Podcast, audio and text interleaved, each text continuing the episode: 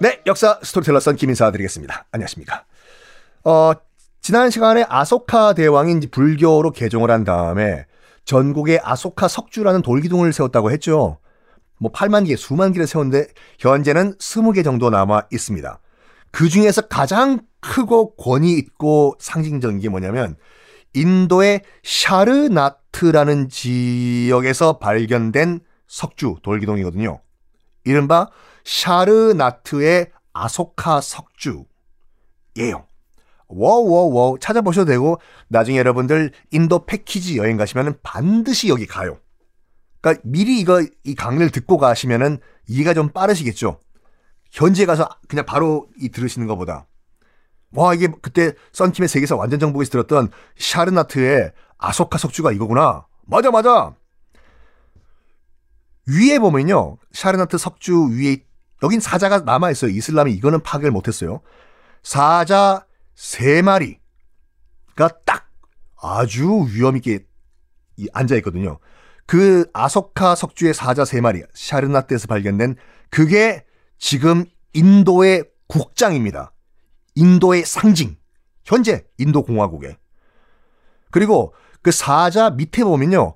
법륜이 있어요. 어? 법륜 스님? 그 법륜 스님의 법륜도 법륜이에요. 법륜이 뭘까 한자로?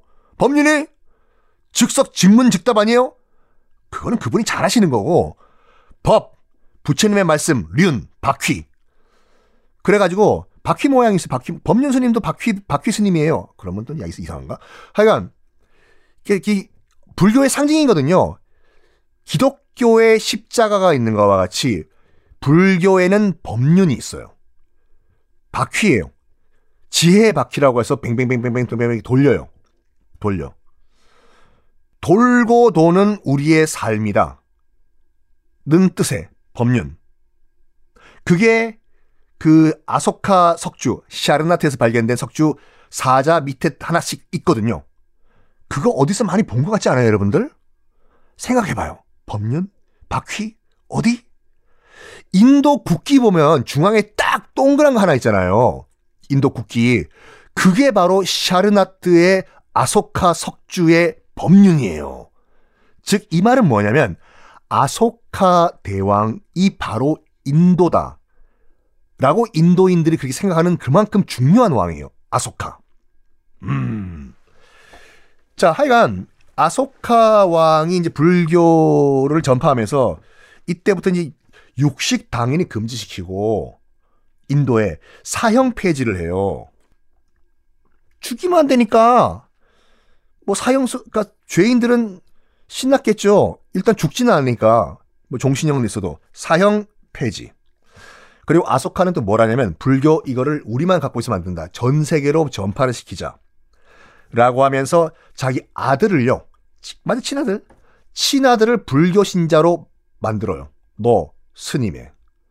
그리고 어디로 보내냐? 아야. 인도 바로 밑에 있는 섬나라가 어딥니까? 아, 물론, 몰디브도 거기 있지만, 스리랑카. 스리랑카에 아소카 왕이 자기 아들, 이미 승려가 된 아들을 스리랑카에 보내요. 너 저 섬나라 가가지고, 어? 불교 전파해라. 야 그래서 아소카 왕의 아들이 스리랑카로 가서 그때부터 스리랑카가 불교 국가가 된 거예요.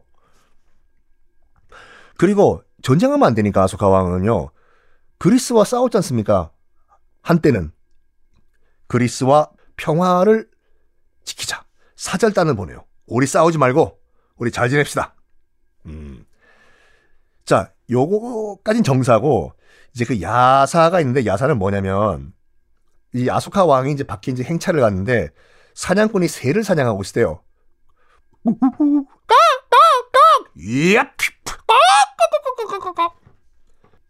이거 보시오. 새를 죽이지 마시오. 그러니까 아소카 왕이 새 사냥꾼한테 한번 역지사지라고 생각해 보십시오. 그대가 새라면은 저 떨어질 때 얼마나 고통스럽게 죽었겠습니까? 막 하여간 이렇게 설득을 했대요.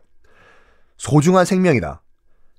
하여간 결과는 뭐냐, 결론은 뭐냐면 새를 사냥하던 그런 사냥꾼이 아소카 대왕의 설교에 감동을 받아가지고 그때부터는 농사를 짓는 농부가 됐다. 뭐 이런 전설의 고향 같은 아름다운 스토리도 있어요. 브라만 자체를 그 없애진 않는데 그 이 브라만 사제 사제 사제들이요. 그 조, 종교인들 아소카 왕이 브라만 자체를 다 없앤다든지 뭐 쫓아버리진 않는데 권력을 뺏어버려요. 너희들은 앞으로 그냥 조용히 종교 활동만 하세요. 권력을 뺏어버리고 권력은 나와 일반 백성들에게 있다. 정말 성훈이었습니다. 아소카 대왕은. 그런데 빰빰 아소카 대왕이 죽은 후에 죽었겠죠. 사람이니까. 급속도로 마우리아 왕국이 붕괴를 해버려요. 뽀뽀뽀뽀뽀 아소카 왕이 죽은 후 바로 다음 해 기원전 187년 187년 슝가라는 장군이 구테타를 일으켜서 마우리아 왕국을 멸망을 시킵니다. 아, 슝가.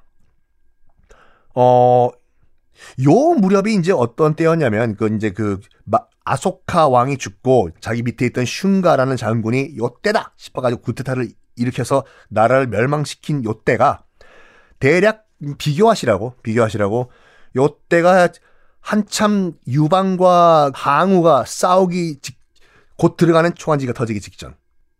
이 슝가란 인물이 나라를 정말 말아먹은 인물인 게 뭐냐면 극과 극을 오가요 이 왕국이요. 슝가가 하유 하필이면 브라만 계급이네. 브라만 계급이에요. 아소카 왕은 브라만을 탄압했잖아요. 너희들 이제부터 백성 괴롭히지 마. 어디 콱 그냥 나무함이 타버리나 해. 했는데 구테타를 일으켰던 여인 슝가가 하필이면 브라만 계급 출신이에요. 바로 브라만교 부활시킵니다. 제사 지내라. 희생양을 죽여라. 카스트로 계급 탄압을 해라. 결국 그 말은 뭐냐? 아소카 왕이 그렇게 공을 들였던 불교 무너지기 시작해요. 다시 불교 탄압의 시대가 들어갑니다. 제사 다시 올려라 신께 희생양을 바쳐라.